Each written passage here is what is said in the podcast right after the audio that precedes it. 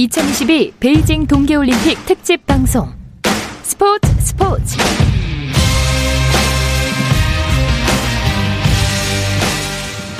올림픽 이야기가 있는 저녁 어떠신가요? 아나운서 박태원입니다.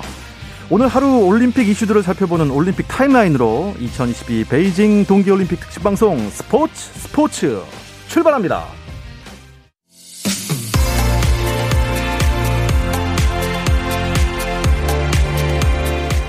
여자 컬링 대표팀 팀킴이 베이징 올림픽에서 첫 승을 거뒀습니다. 예선 2차전에서 영국을 상대로 9대 7의 승리를 거뒀는데요. 한국은 9엔드에서 4점을 한 번에 따내 big end를 기록하며 승리에 쐐기를 박았습니다. 한국 여자 스켈레톤의 희망 김은지가 첫날 경기에서 1, 2차 시기 합계 2분 06초 96을 기록하고 25명의 선수 중 23위를 차지했습니다. 김은지는 이번 올림픽 스켈레톤 종목 한국 선수단의 유일한 여자 선수입니다. 여자 피겨 스케이팅에서 압도적 연기를 선보였던 러시아의 발리에바가 금지 약물을 복용했다고 IOC가 공식 발표했습니다. 지난해 크리스마스에 제출된 발리에바의 샘플에서 금지 약물 트리메타지딘이 검출됐다고 하는데요. 지난 8일 검사 결과를 전달받은 러시아 반도핑 기구는 발리에바에게 출전 정지 처분을 내렸지만 다음날 발리에바 측의 항소를 받아들여 징계를 철회한 것으로 드러났고 이 징계 철회를 반대한 IOC가 스포츠 중재 재판소에 항소하면서 현재 긴급 청문회 절차가 진행 중이라고 합니다. 한편 러시아 빙상연맹은 성명을 통해 발리에바가 결백하다고 주장하며 개인전 출전을 강행하겠다는 입장을 분명히 했습니다. 남자 스노보드 하프파이프의 전설 숀 화이트가 결승 2차 시기에서는 큰 실수 없이 85.00점을 받았습니다. 하지만 3차 시기 착지에 실패하면서 메달 획득에 성공하지는 못했습니다. 세 번의 올림픽에서 금메달을 따내고 이번 대회를 마지막으로 은퇴하는 화이트는 경기 뒤 만감이 교차하는 듯 눈시울을 붉혔습니다. 한편 평창에서 화이트에 밀려 은메달을 차지했던 일본의 히라노가 3차 시기에서 완벽한 점프로 96점을 얻으며 이번 대회에서는 금메달을 차지했습니다. 스키 여제 미케일라 시프린이 회전과 대회전 종목에 이어 세 번째 종목인 슈퍼 대회전에 출전해 완주를 했지만 메달 획득에는 실패했습니다. 시프린은 1분 14초 3을 기록해 44명이 출전한 이 종목에서 9위에 자리했습니다. 우승은 1분 13초 5위를 찍은 라라 구트 베라미가 차지했습니다.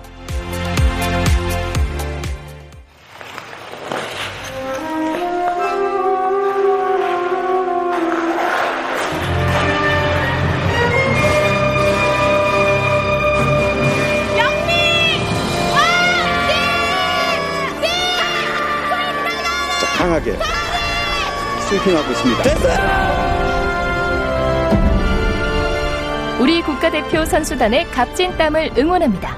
2022 베이징 동계올림픽 특집 방송 뜨거운 겨울 여기는 베이징입니다.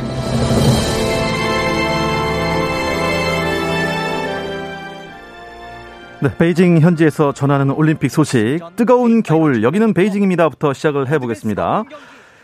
유기성 PD는 당연히 쇼트트랙 경기장에 가 계실 것 같은데요. 음, 유기성 PD 연결해 보겠습니다. 안녕하세요. 예, 안녕하십니까. 쇼트트랙 경기장에 나와 있는 유기성 PD입니다. 네. 아, 지금 저희도 중계 화면으로 보고 있는데요. 쇼트트랙 남자 네. 500m 예선이 지금 펼쳐지고 있죠?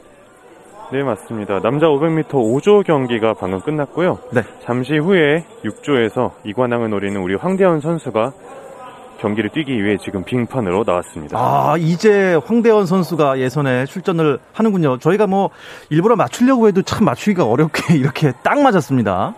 그러니까요. 저 매번 너무 마음이 졸여가지고. 예.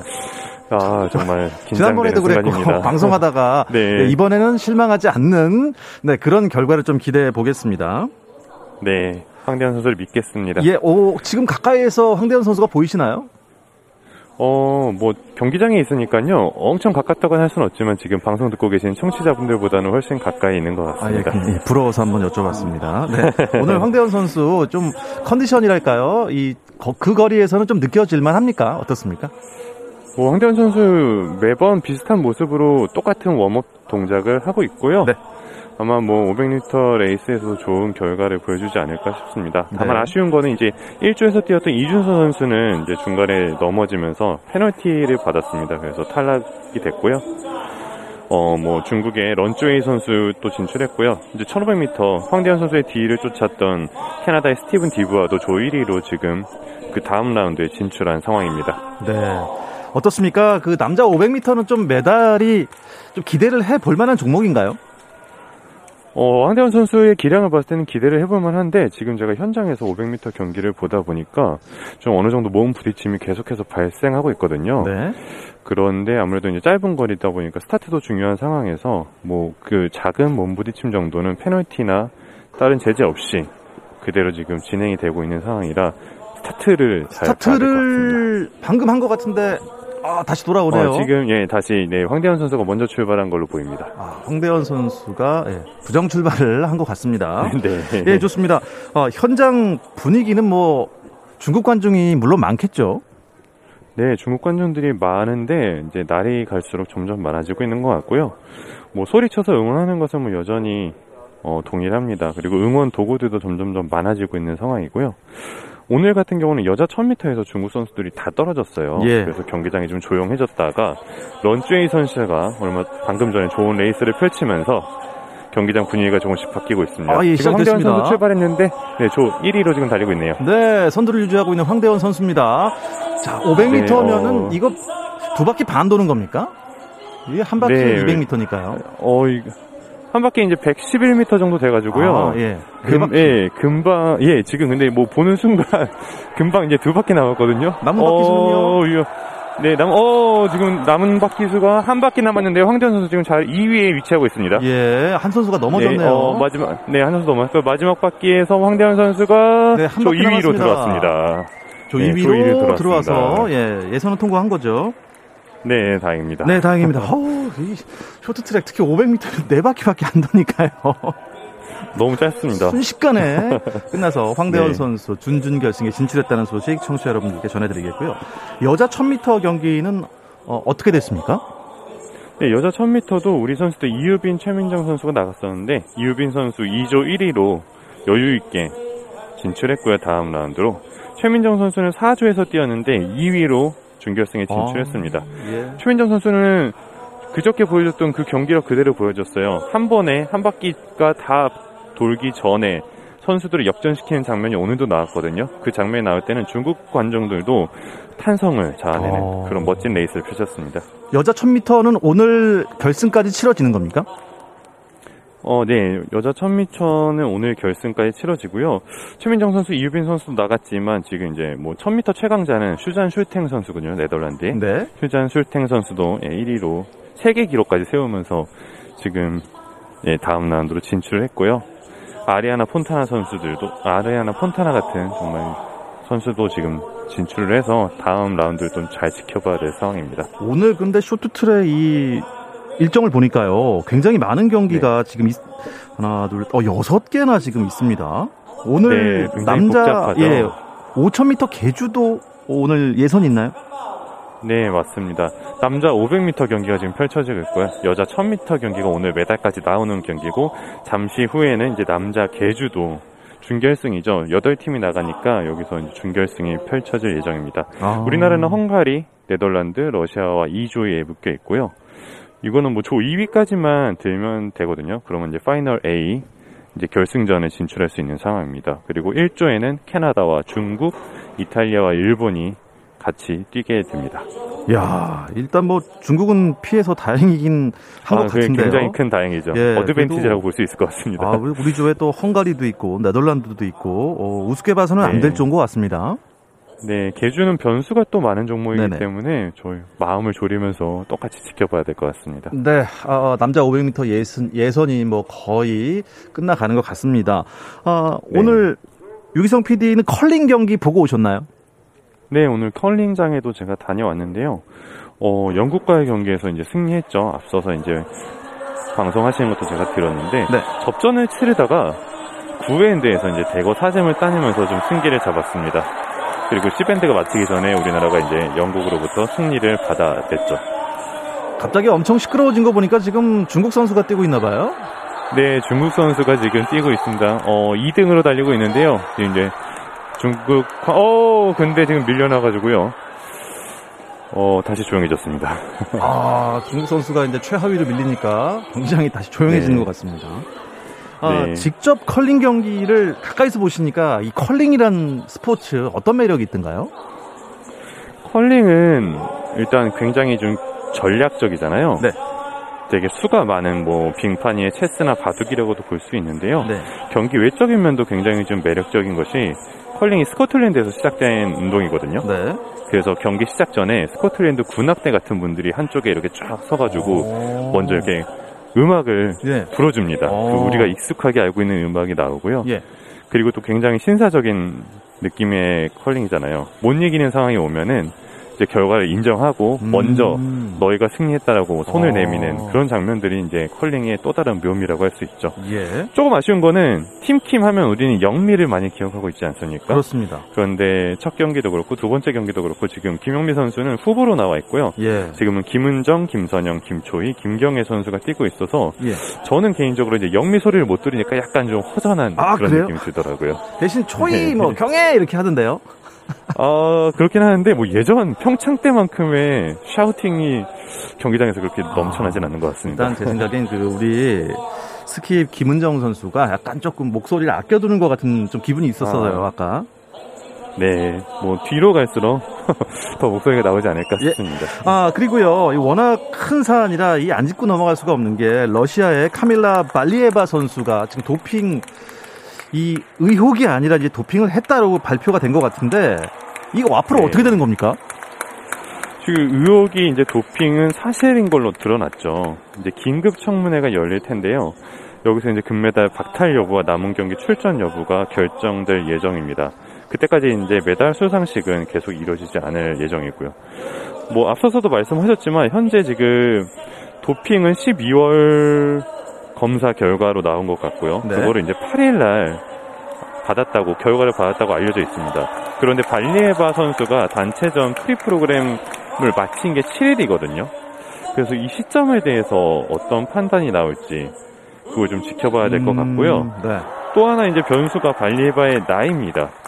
발리에바 선수가 만 16세 미만이어서 지금 미성년자로 규정이 되거든요. 네. 그러니까 시니어가 아니라 사실상 주니어인 거죠.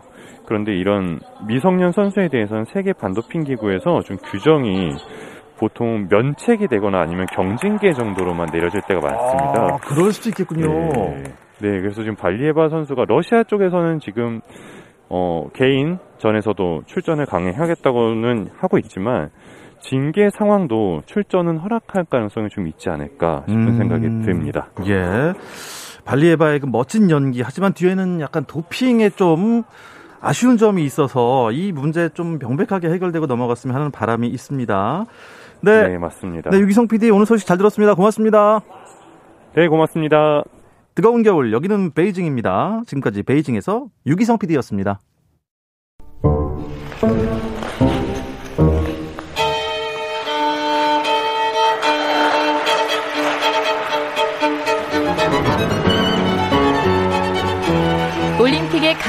감동적인 순간을 생생하게 전해드립니다. 박태원의 스포츠 스포츠.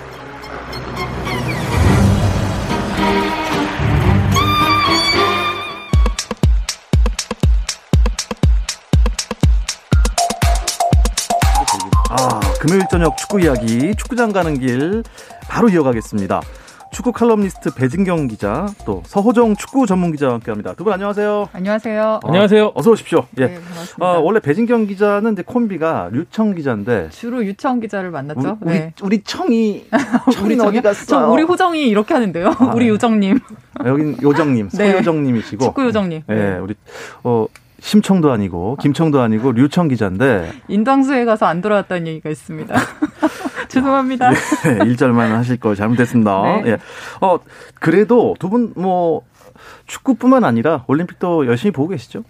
아무래도 올림픽 시즌이니까요. 또 지금 저희 메달 걸려 있는 뭐 쇼트트랙도 있고 어제는 또 KBS에서 중계하는 그팀 어, 팀킴의 컬링 경기도 보고요. 네, 챙겨보고 있습니다. 네. 네. 저는 이번 올림픽을 계기로 기록 종목만 보기로 했습니다. 아, 그렇습니까? 더 말은 안, 더 말씀은 안 드리겠습니다. 아, 이게.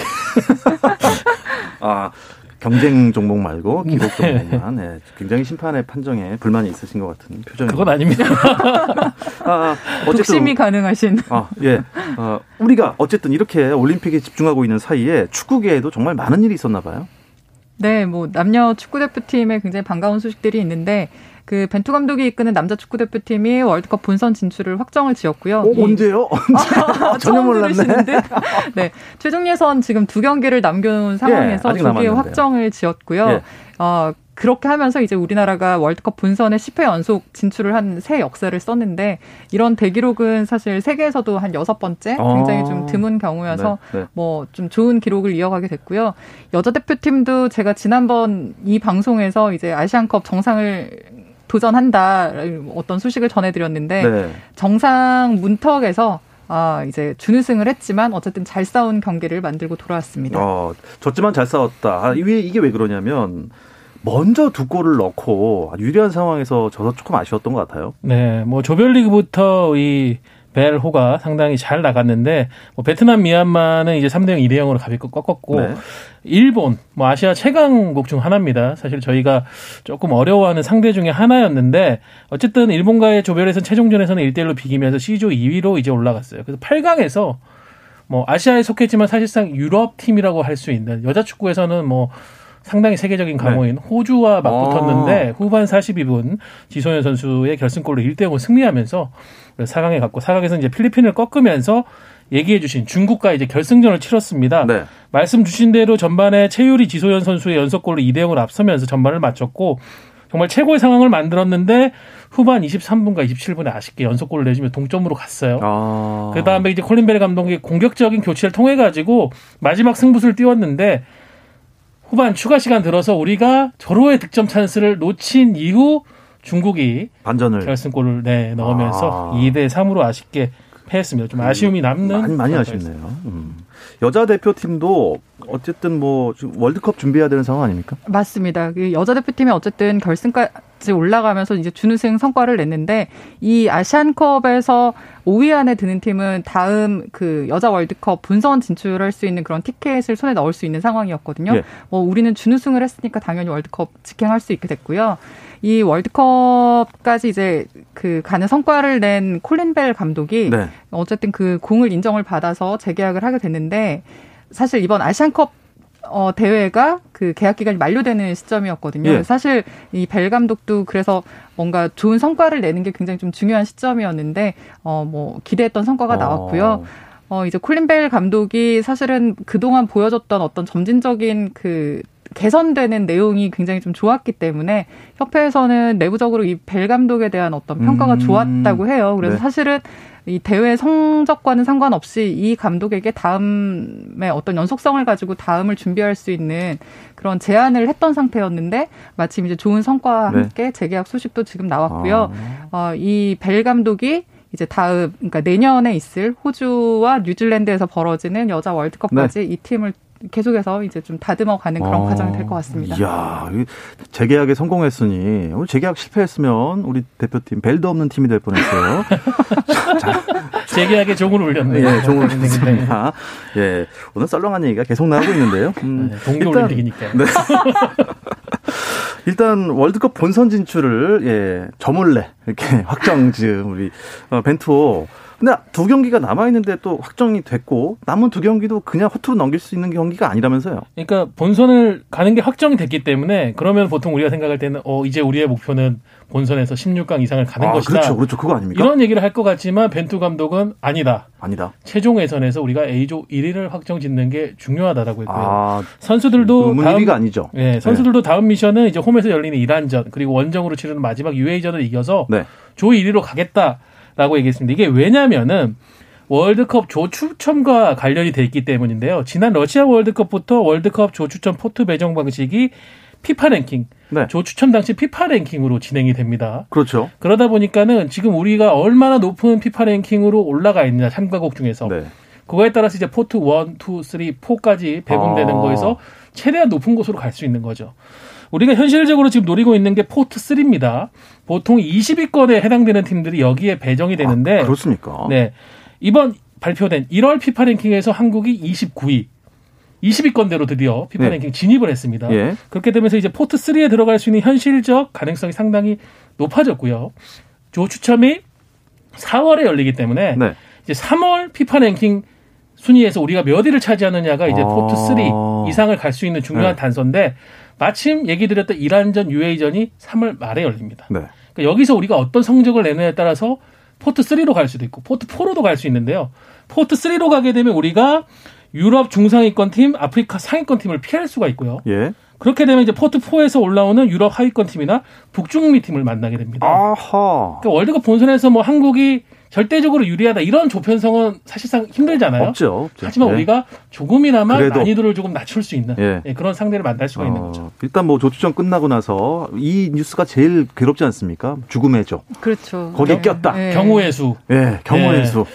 야, 이런 거 안 했으면 좋겠어요. 그냥 좀 할 만한 상대들이랑 붙어서 예, 월드컵 저희 마음이 좀 그렇습니다. 네. 네. 음, 그래도 어쨌든 월드컵이 언제입니까? 11월입니까? 11월에 개막을 하죠. 아, 네. 지금 뭐 준비할 시간이 한참 남았네요. 네, 네. 뭐 한 8개월 정도 남아 있는데 뭐 상대적으로 어쨌든 우리가 마지막 최, 최종 예선 마지막 경기까지 경우의 수를 셈하면서 막 뭐 우리가 본선을 갈 수 있느냐 마느냐 이런 그 논쟁은 이제 일단 피하게 됐으니까 그렇죠. 여유는 있는 셈인데 예.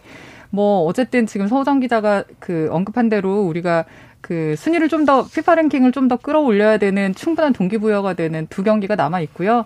어, 그것과 별개로 이제 벤투 감독의 눈은 벌써 이제 본선을 향해 가고 있을 겁니다. 근데 벤투 감독이 작년 11월에 어, 그 이라크와 6차전을 우리가 원정 경기를 했는데 그때 팀과 함께 이제 출국을 해서 3개월 동안 지금 외유인 상태거든요. 예. 그러니까 포르투갈에서 이제 연말 휴가를 보내고 네. 올 1월에 이제 우리 선수들을 만나서 터키 전지훈련 그리고 어 최종 예선 7, 8차전을 치르고 이제 어 지금 그 계속 밖에 있는 상태인데 다음 주에 들어온다고 해요. 들어와서 이제 K리그에서 나머지 이제 선수들을 좀 더 관찰을 하면서 아, 이제 본선으로 가는 어떤 길에서 음. 조금 더 팀을 다듬을 수 있는 그런 과정들, 그 어떤 구상들을 계속해서 이제 좀 준비를 하게 되지 않을까 음, 싶습니다. 음, 어떻습니까? 그 벤투 감독은 선수 구성에 변화가 별로 없는 특징이 있잖아요. 네, 네. 이때까지 대표팀에 발탁됐던 그 K리거들 그대로 갈 가능성이 높겠죠? 어, 그럴 가능성이 높긴 하지만요. 변수가 늘 하나 있죠. 바로 부상이라는 변수인데 네. 지난 러시아 월드컵만 해도 김민재, 김진수, 염기훈, 이근호 선수가 부상으로 월드컵 결국 가지 못해서 신태영 감독이 상당히 아, 예를 먹었습니다. 그때 진짜 힘들었죠. 그러니까 지금 현재 벤투호의 주전도 얘기 주신 대로 어느 정도는 자리를 잡았지만 이건 이제 긴 관점에서의 얘기고 어떤 변수에도 흔들리지 않을 좀 추가적인 선수들 이런 선수들 발굴하는 게 중요할 것 같아서요. 뭐 조규성, 김건희, 김진규, 백승호처럼 이런 선수들을 남은 시간 동안 K리그에서 추가적으로 좀 발굴해야 되는 음. 벤투 감독입니다. K리그는 이제 개막이 얼마 안 남은 것 같아요. 저도 깜짝 놀랐는데 네. 뭐 제가 뭐 어제 1, 2월에 좀 전지훈련을 돌아다닐 기회가 있었는데 예. 그거 하고 왔더니 벌써 개막이 지금 어, 코앞으로 다가왔더라고요. 개막이 언제죠? 언제 다음 주 토요일에 개막을 하는 다음 주요? 네. 2월에 개막을 합니까? 그렇습니다. 안 춥습니까?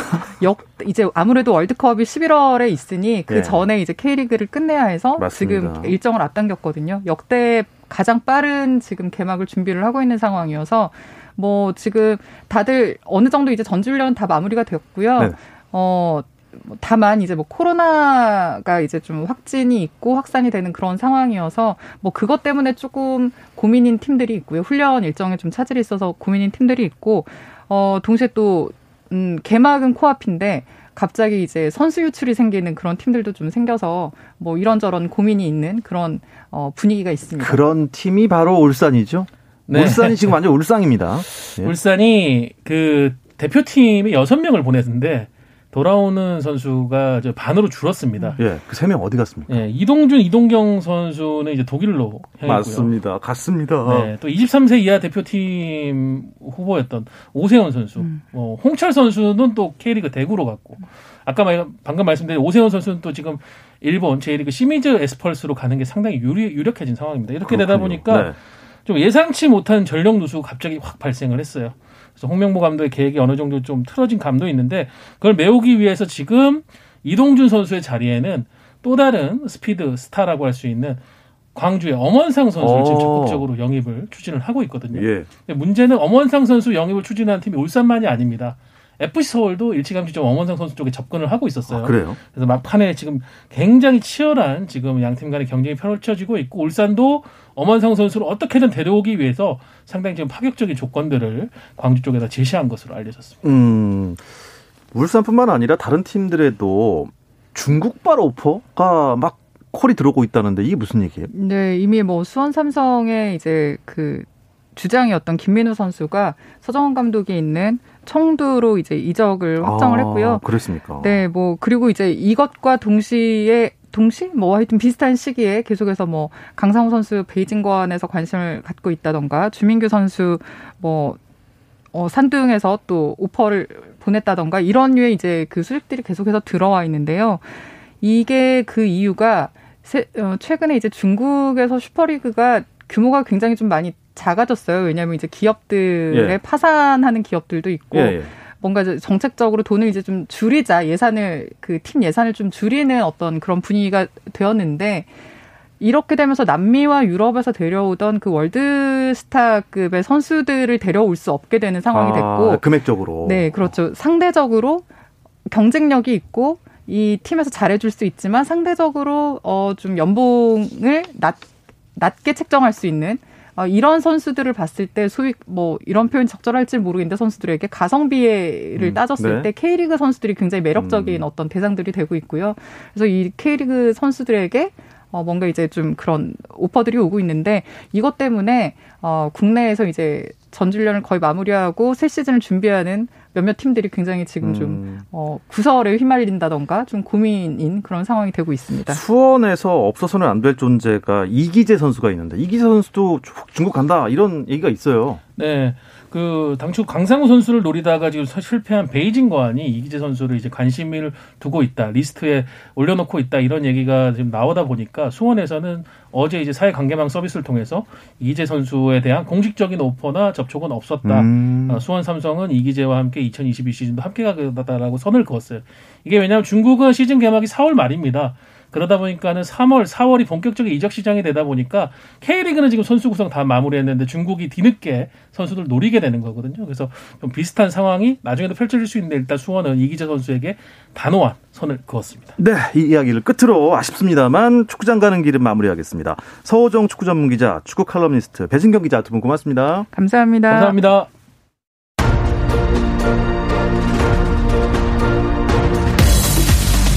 저는 월요일 저녁 8시 30분에 다시 돌아오겠습니다. 박태원이었습니다. 스포츠 스포츠